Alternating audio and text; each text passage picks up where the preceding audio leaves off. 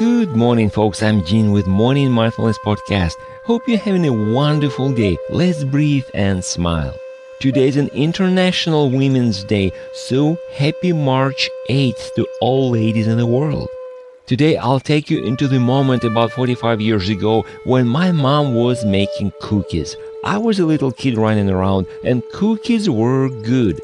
She was making them using a special iron cookie press, putting dough between two halves, pressing and putting them on the gas stove.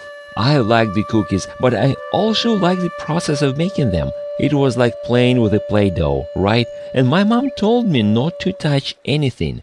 However, at a certain moment, I grabbed the cookie press by the handles.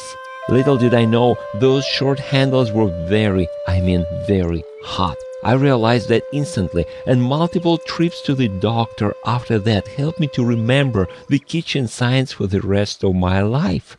But that little lesson introduced me to my best teacher in life, Mr. Experience. Oh, yeah, I've done quite a few things in life that reminded me to read instructions more carefully. That included cutting myself, burning more than once, in fact, touching 220 volts of electricity, thanks God with one hand only, and others. Being a nerd, I loved applied physics, so the only thing that kept me from building a homemade atomic bomb was difficulty finding plutonium. How's that for the school project? Experience. Painful at times, but easy to understand. I learned fast. Our professor told us once when kids want to do something, let them. Otherwise, they may do it anyway without your supervision, of course.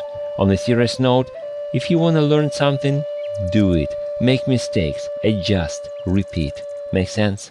Thanks for stopping by. You can subscribe to my podcast or contact me through my site hpln.org. Now let's breathe and smile. I'll talk to you next time.